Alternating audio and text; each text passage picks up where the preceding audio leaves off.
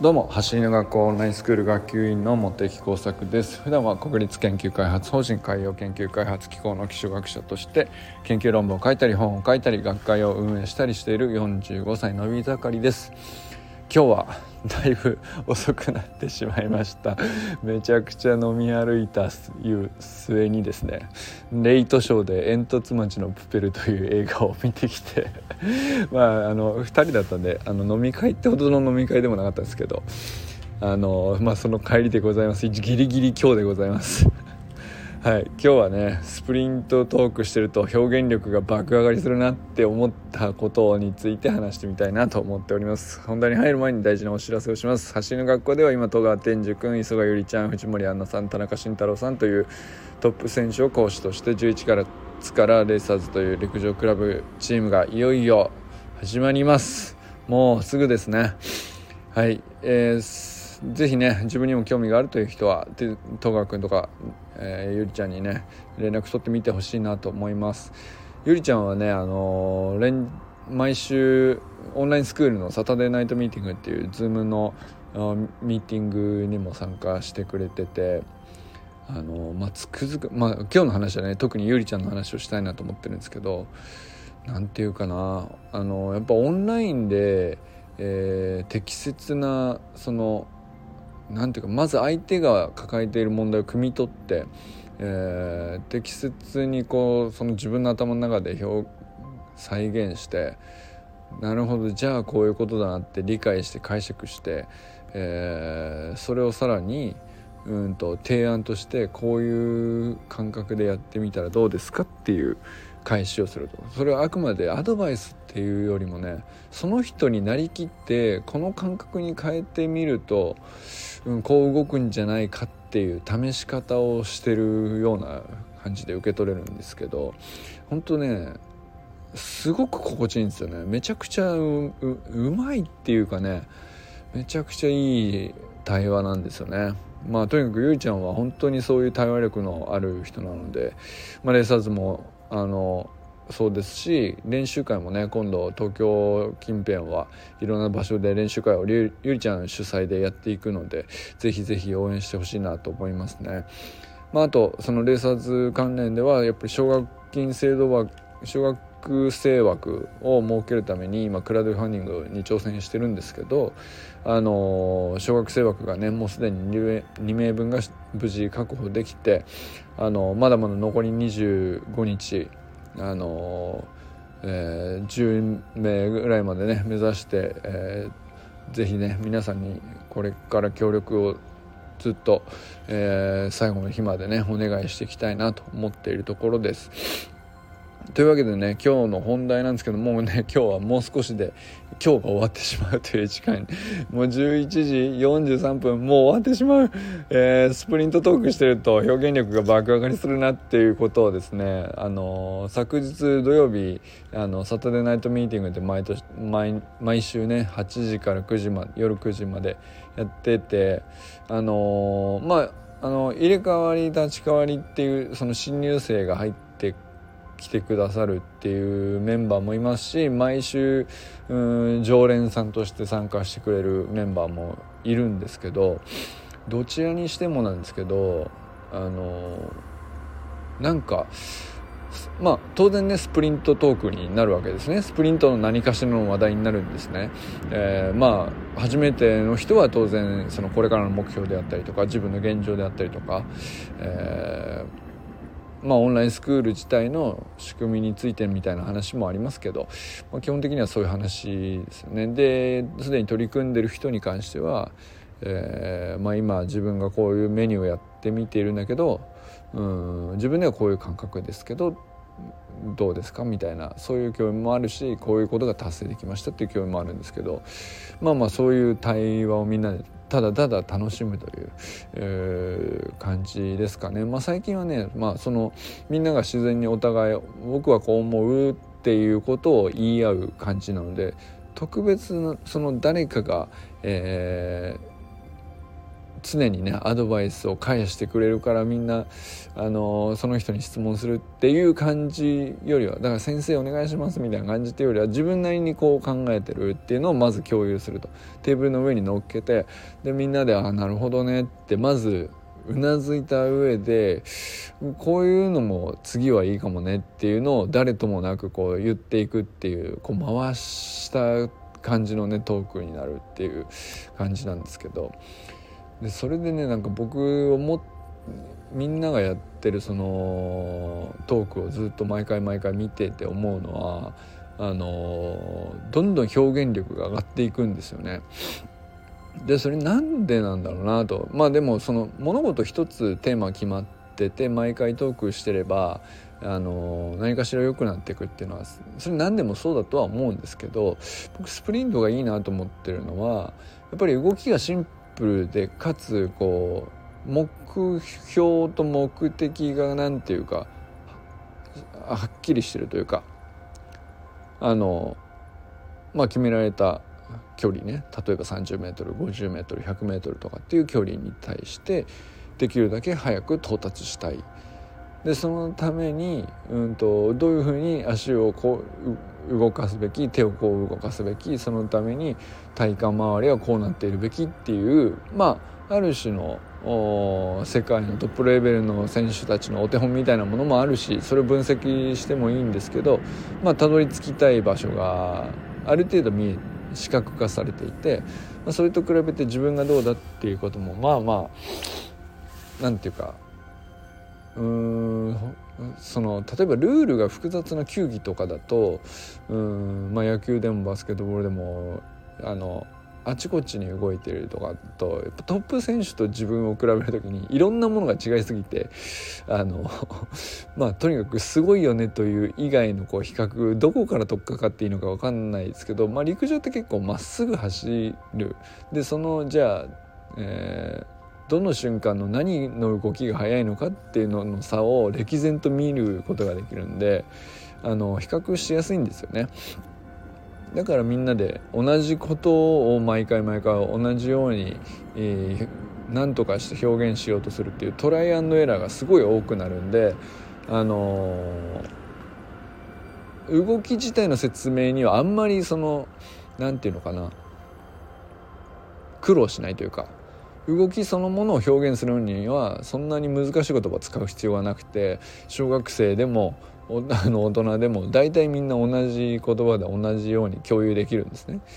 あのだから小学生もサタデーナイトミーティングにこうちょいちょい来てくれて参加してもあの聞いてられるんだろうなっていう感じがするんですよ。本当になんかあの善くんとかもそうですけど聞いてくれてて退屈しないぐらいあの小学生が分かりやすい言葉で喋ってるなーって思うんですよね見てて。でなおかつなんですけどそれに加えてじゃあ何がそんなにその単純なだけだったら面白くないんで話続かないと思うんですけど何がそんなにこう深みが出るのかって言ったらうんと自分同じ動きをしていてもそれ人それぞれその動きに対して感触とか感覚とかうんどういう感じになるかってその人のフィジカルレベルもあるし神経がちゃんとそこ慣れきって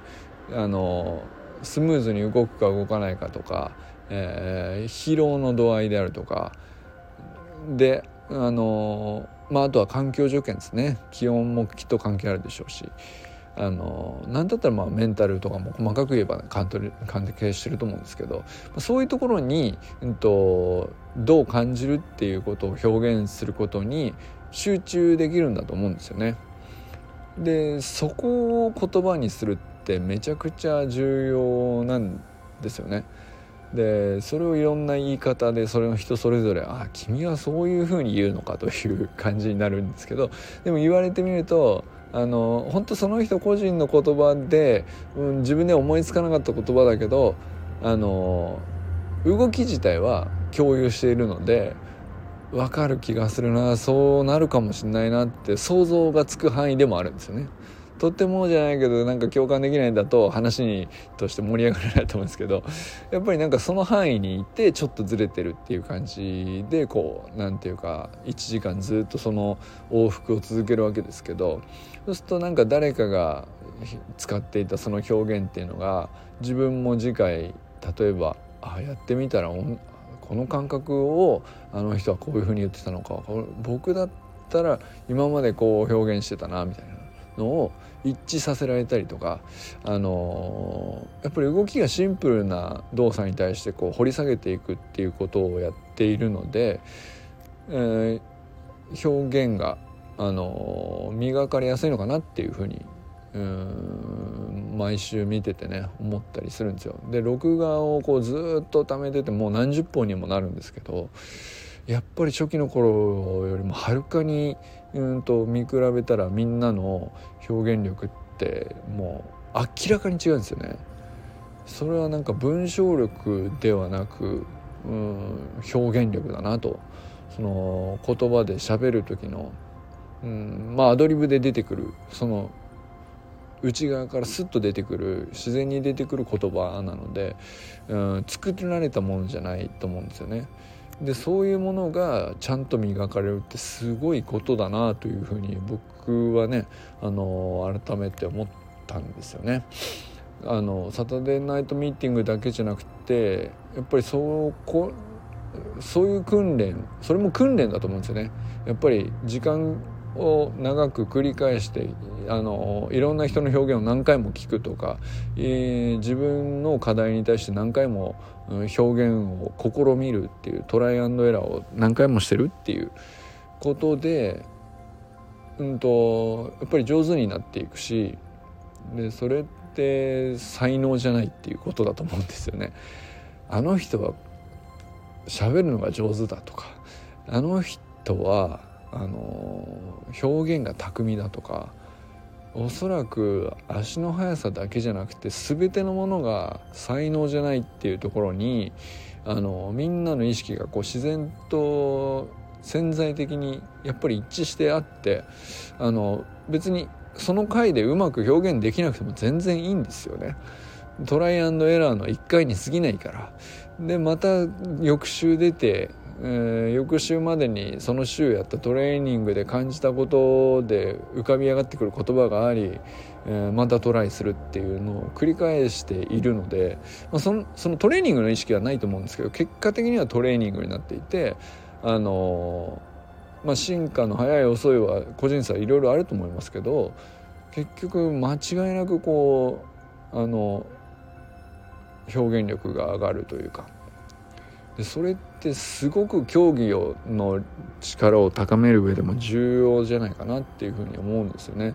やっぱり人からより適切なアドバイスを受けるためには自分がどう考えてるか自分がどう感じているか自分がどういう動きをしたいのかとか目標とか目的全てにおいてですけどやっぱ表現が必要なので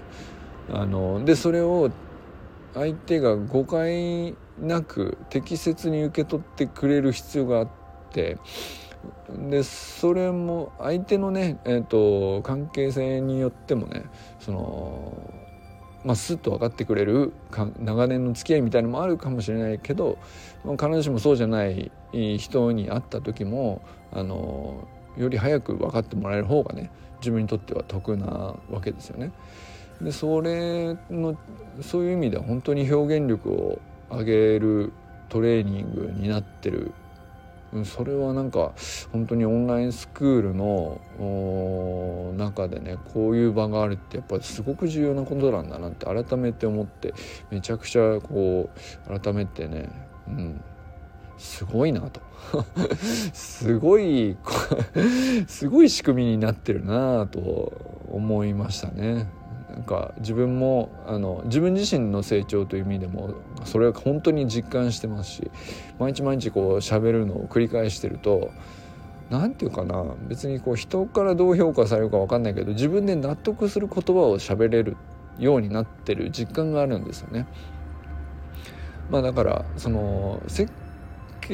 そのねプロのね、えー、パーソナリティとかアナウンサーさんとかその話し家さんみたいに、まあ、その表現力において値段をつけていただいてお客さんからお金をいただくみたいなことは別になくてもいいしそれで評価される必要は全然ないんですけどあくまで自分のうん目的はやっぱりスプリントというところにあった時にやっぱり高まった方がいいものは確かですよね。あのどんなレベルの人にとってもね、えー、あって損はないもの力だなと思うのででこれは本当に改めて間違いなく身につくことなんだな才能じゃないんだなっていうふうに思ったということをお伝えしてみました。ということでね今日はスプリントトークしてると表現力めちゃくちゃ上がるなってこれってやっぱりなかなか他のことではなあのもちろん他のことでも少しずつ起こることですけどやっぱりシンプルな動きで目的とこうルールがあの明確であるがゆえに掘り下げられる部分っていうのがあってっていう側面はねすごく面白いなと改めて思いましたということでこれからも最高のスプリントライフを楽しんでいきましょう。 Vamos